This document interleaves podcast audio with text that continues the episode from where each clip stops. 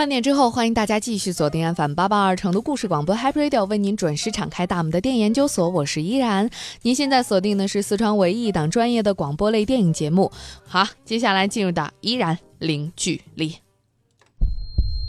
各位现场的媒体朋友们，大家好！欢迎大家来到电影《小时代》的首映礼现场，我是成都电台主持人依然。欢迎大家来到电影《中国合伙人》的观众见面会的现场，感谢大家光临电影全民目击影迷见面会的现场。电影《不二神探》的媒体发布会马上就要开始了，这里是电影《我愿意》、电影《匹夫》、电影《王的盛宴》、电影《完美假期一六八》、百星酒店、电影四大名捕二的见面会的现场，我是依然。在现场，依然在现场，和明星零距离，和明星零距离。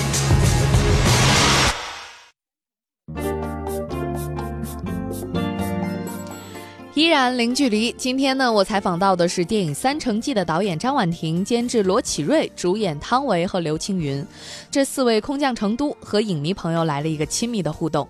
电影《三成记》是改编自真实的故事，而这个真实就是成龙大哥的父母之间的爱情。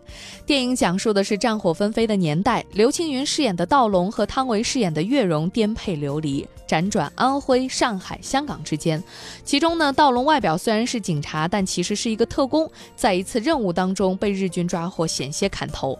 而井柏然饰演的收买华，货郎的身份掩饰之下，其实是一名地下党，借着四处收买流浪传递消息。因为身份和事业的特殊性、复杂性，两个人都遭受到许多的意外和通缉。刘青云与汤唯、井柏然与秦海璐这两对恋人的爱情之路也更加的坎坷崎岖。通过我们节目获得明星见面会门票的各位幸运的听众朋友，也纷纷通过微博把自己的观影感受分享给我。我今天也会在节目当中跟大家分享。接下来先请四位跟大家打个招呼吧。影迷的尖叫声真是一浪高过一浪呀！啊，你们好，我是张婉婷，我是那个黑戏的导演。大家好，我是王雪薇，我是这个电影的编剧跟那个监剧，谢谢大家。啊，各位成都的朋友们，大家好，我是汤唯。大家好，我是刘青云。女神、男神都来了，所以当然能够点燃现场的热情啊！其实呢，令人有点惊讶的就是汤唯居然是第一次来成都，那她对于成都的印象如何呢？我好想去吃火锅，我带你去。我晚上带你去！收了一封一封我影迷的给我的信，好漂亮，上面一个非常简单的牛皮纸信封，加一朵白色的玫瑰花。然后里面写的都是那种，我我真的是觉得在这里我感受到的是一种，我没有试过那种热情。我说这儿的感觉真的是辣的，是热的，我很喜欢这里。然后我的我的朋友们也跟我说，这里是最宜居的城市，而且是我的朋友是杭州人跟我说的。我很喜欢这里，然后有有一点小雨的天气，今天特别的棒。第一次，我第一次来四川，对，所以。很开心。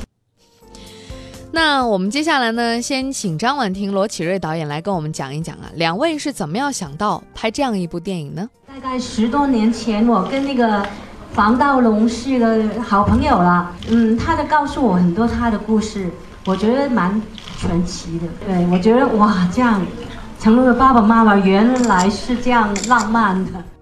十年前，其实导演就知道这个故事了。为什么十年之后这部影片才和大家见面呢？两位导演在现场也毫不避讳地说出实话，就是没钱啊，没找到投资。而且呢，罗启瑞监制也说，说现在什么都贵，而且越来越贵。这部电影呢，现在被媒体提及最多的就是它改编自成龙大哥的父母。那在拍摄的过程当中，成龙大哥会给予什么样的参考意见吗？我们来听一听。他基本上都没有说什么，没有到现场，只有一次，请请我们吃面包、探班。我在拍另外一部电影的时候，成龙大哥也请我吃了面包。啊，包是 赚做的。他说在上海的每一个剧组，他都会送面包，我不知道为什么。各位现场的媒体朋友们，大家好！欢迎大家来到电影《小时代》的首映礼现场，我是成都电台主持人依然。欢迎大家来到电影《中国合伙人》的观众见面会的现场，感谢大家光临电影全民目击影迷见面会的现场。电影《不二神探》的媒体发布会马上就要开始了，这里是电影《我愿意》、电影《匹电影《王的盛宴》、电影《完美假期一六八》、百星酒店、电影《四大名捕二》的见面会的现场，我是依然。依然在现场，依然在现场，和明星零距离，和明星零距离。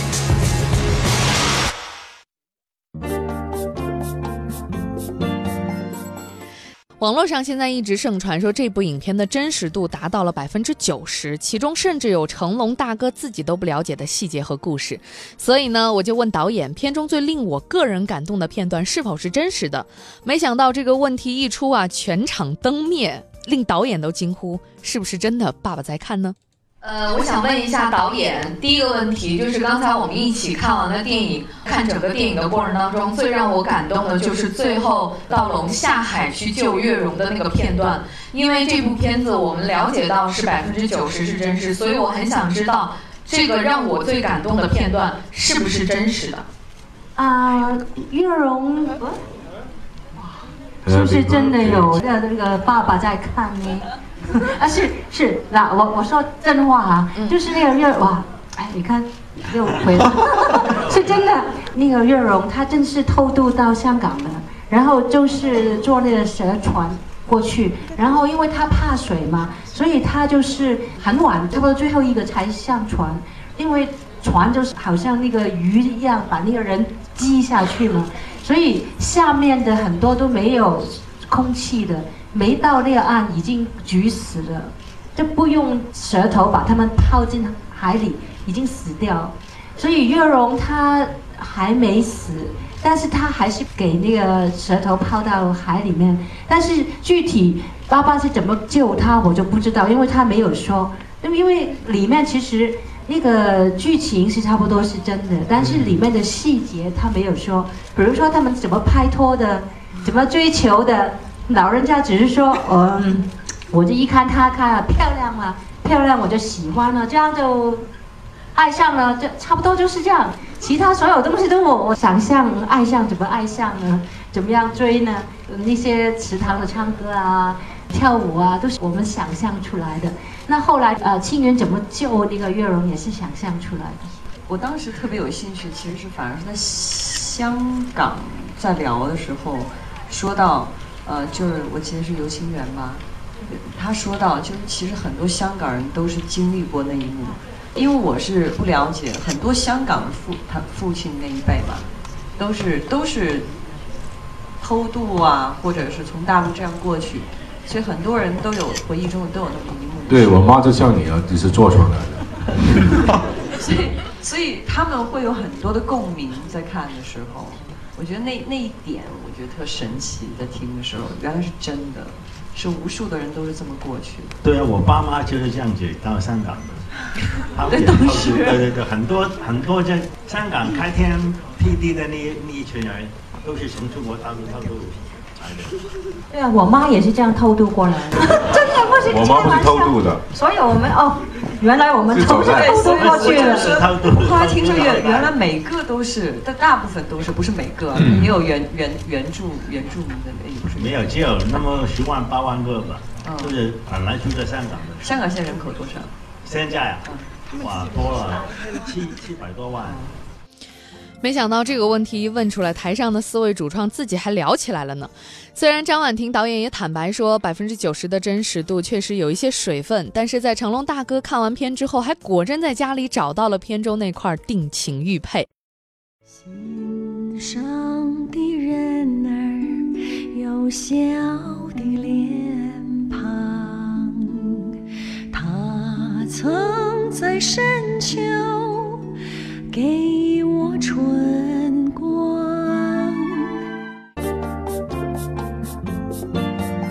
刘青云和汤唯在电影《三成记》当中是第一次合作，彼此的感受是怎么样的？我也请这两位主演亲口的给你答案。呃，其实我刚刚还在跟导演在聊，我说真的，在这部电影拍摄过程中，也是我第一次，呃，有两位，因为罗启岳导演和其实他们两个也都是分别为导演和监制，当他们两个电影互换的时候，所以是第一次碰到有两位导演在现场拍摄的感觉，有他们俩坐镇的时候，特别的踏实，哦，然后再加上还有跟青云合作，所以是整部电影的拍摄过程是非常非常愉快的。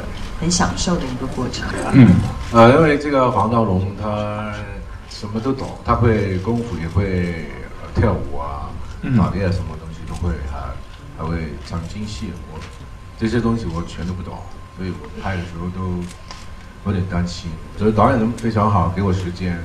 还有汤唯汤女神，对不对？呃，对，对我很多包容，我，非常感谢。这个戏很不同，就是我拍的时候主要是听导演说，因为我们这个戏不是拍真实这个防盗龙，其实真实的防盗龙应该没什么人会知道它是怎么样的，只是我们是演导演心里面这那个防盗龙跟陈月荣，就这样。对，尤其是我这个角色，就应该说基本上都是呃虚构的。我不是，是真的承认是他是有这么一个人，但是我们的资料里面就就如果我真能看到资料，就已经是他是年老坐在轮椅上那。对对，他他你要说他年轻的话，就是照片，对，没有基本上没有影像资料。对他的故事都是他女儿告诉我的，念妈妈的故事。包括呢五毛钱啊，都是他女儿，都五六十岁了。他他是我们，人人人物是真实的，然后事件也是真实的，但是我没有什么影像资料去参考。其实也不用，因为我觉得他们不用要要去真的去把道龙跟月荣演出来，只是他们两个角色是可以艺术加工的，就是我们剧剧本里面创创作的另外一一两个人。这其实就是我们一个童话故事。汤唯不管是之前演家之萧红，还是现在演的月容，都是在民国时期有人物原型的。而且李安导演之前也说过，说汤唯啊有一股民国时期女教书先生的这种书卷气。汤唯她本人有没有觉得自己很有复古情节呢？那这个问题一出啊，汤唯立马就站起来了，做了一个女汉子抖腿的动作。没有，我我觉得是当一个非常有故事的角色来到我面前的时候，我就会为他很着迷。对，因为其实，在我们现在这个太平盛世的年代吧，是他没有办法像我们的父辈，我们就他们去经历那么多的战乱啊，就那么人物会有很多的层次，是很有意思。对演员来说，这种不只说是挑战，更是一种享受。所以我还是确实蛮喜欢那个年代的角色。当然，现代的话，我也在在寻找中。啊，我一直是希望自己能够在角色中找到更多不一样的自己，然后比较好奇。其实每个人最有意思去，应该说是借由自己去去感受生活吧，应该说是这样。所以什么角色对我来说，我都愿意去尝试，也很想多多的去尝试不同的，可能是彻底不同的风格，因为那样的话就会看到另外一个完全不同的自己的反应，觉得很好玩。这次男主角刘青云，他本身就是影帝，演技呢毋庸置疑。他不同的就是这一次是和女导演合作，和女导演合作，合作起来有什么不一样呢？当我看到剧本的时候，我呃就想，没什么机会拍一个女的导演。我以前拍的爱情电影都是导演都是男生的，那个是很大的不同，就是因为拍爱情的电影如果导演是男生的，就是导演跟那个。女主角谈恋爱，然后我呢就是那个代替，OK。如果是女的导演，我跟张婉婷，是我拍的时候，我觉得我看的剧本好像我我是跟你谈恋爱，是有点感这个感觉。你有吗？他回才是真的，我妒忌。妒忌。啊，没有。其实我们跟导演私下，我们俩都是在谈论着青云。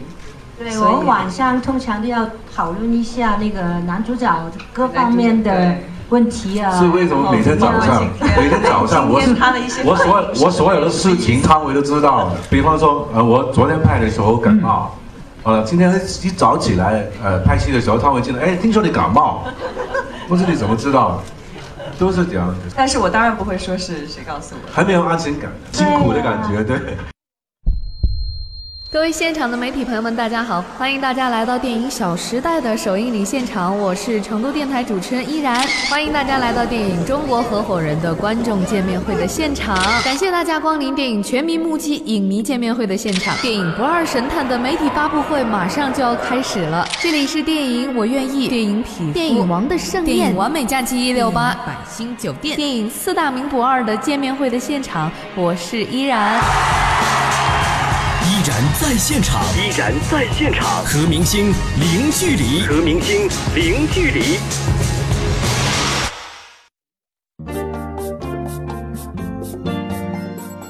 依然零距离。今天我采访的是电影《三成记》的四位主创、导演、监制和两位主演。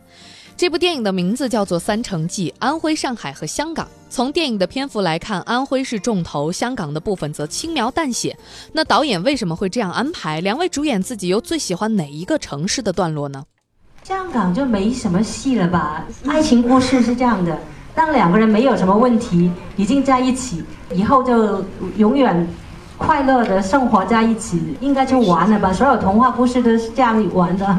所以在在香港，他们再重逢了，这样以后的故事已经成为历史了，大大家都知道了。所以那个香港就是重遇就完了。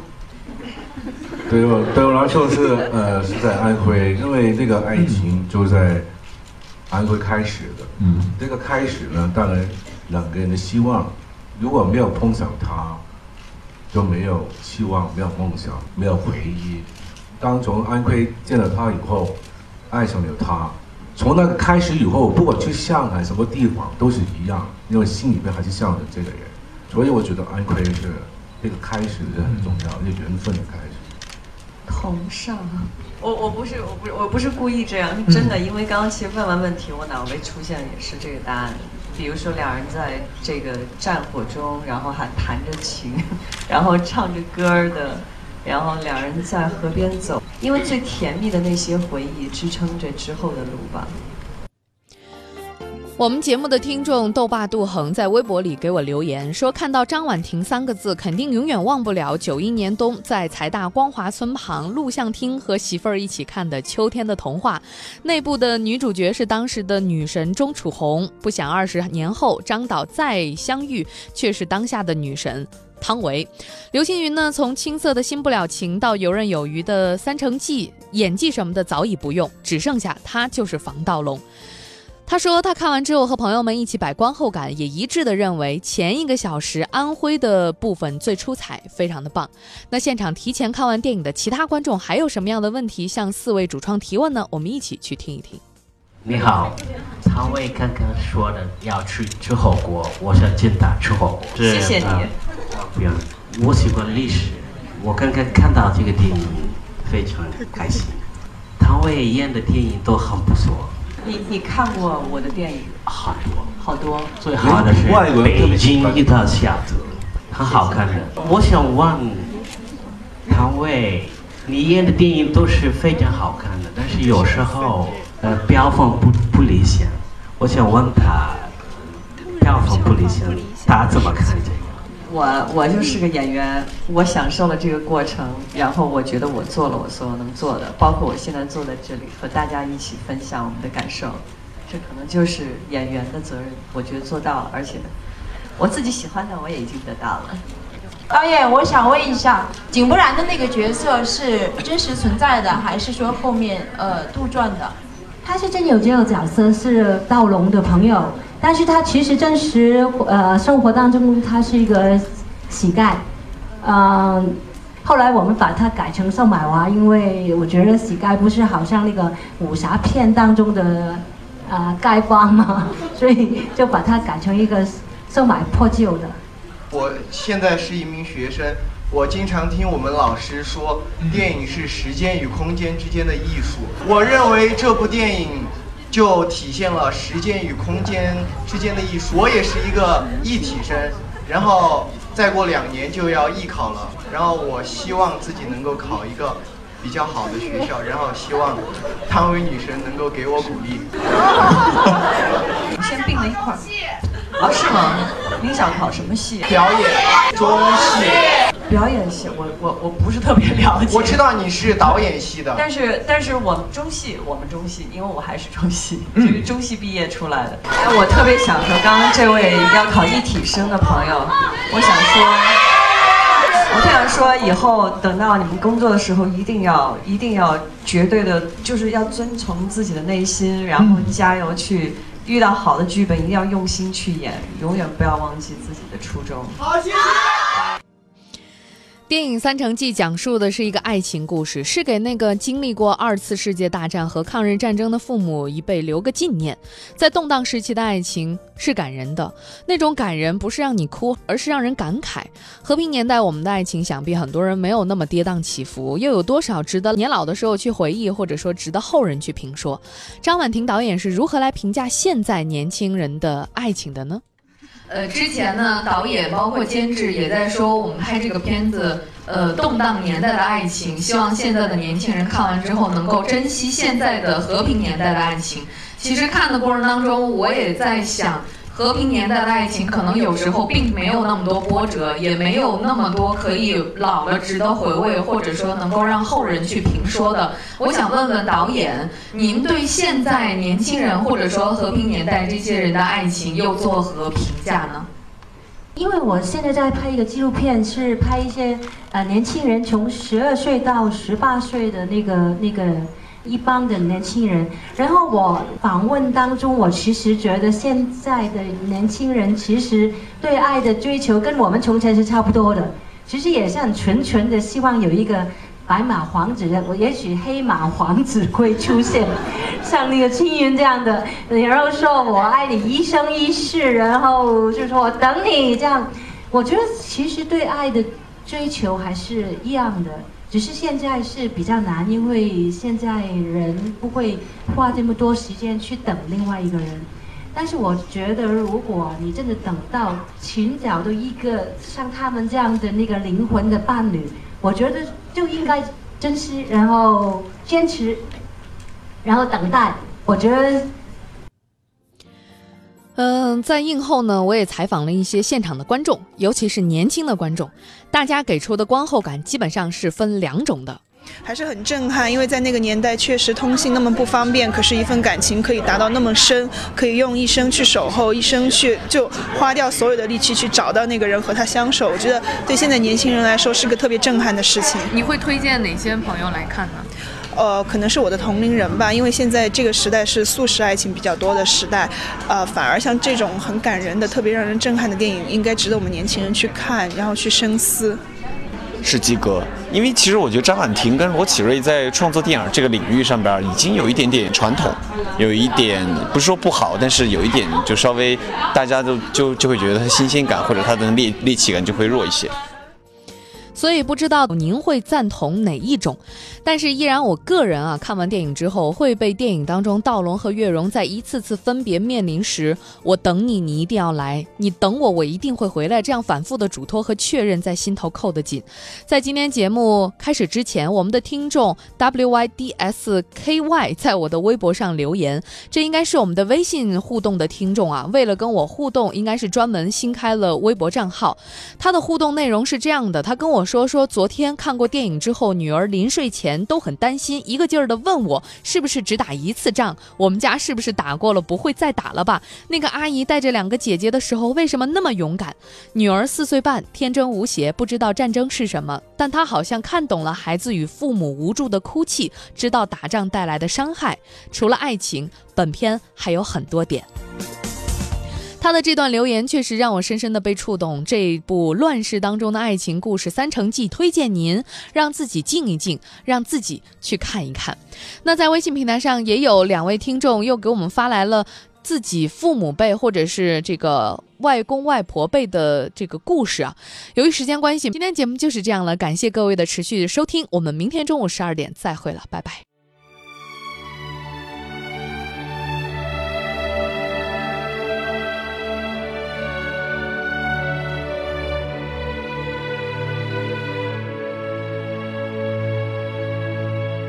心上的人儿，有些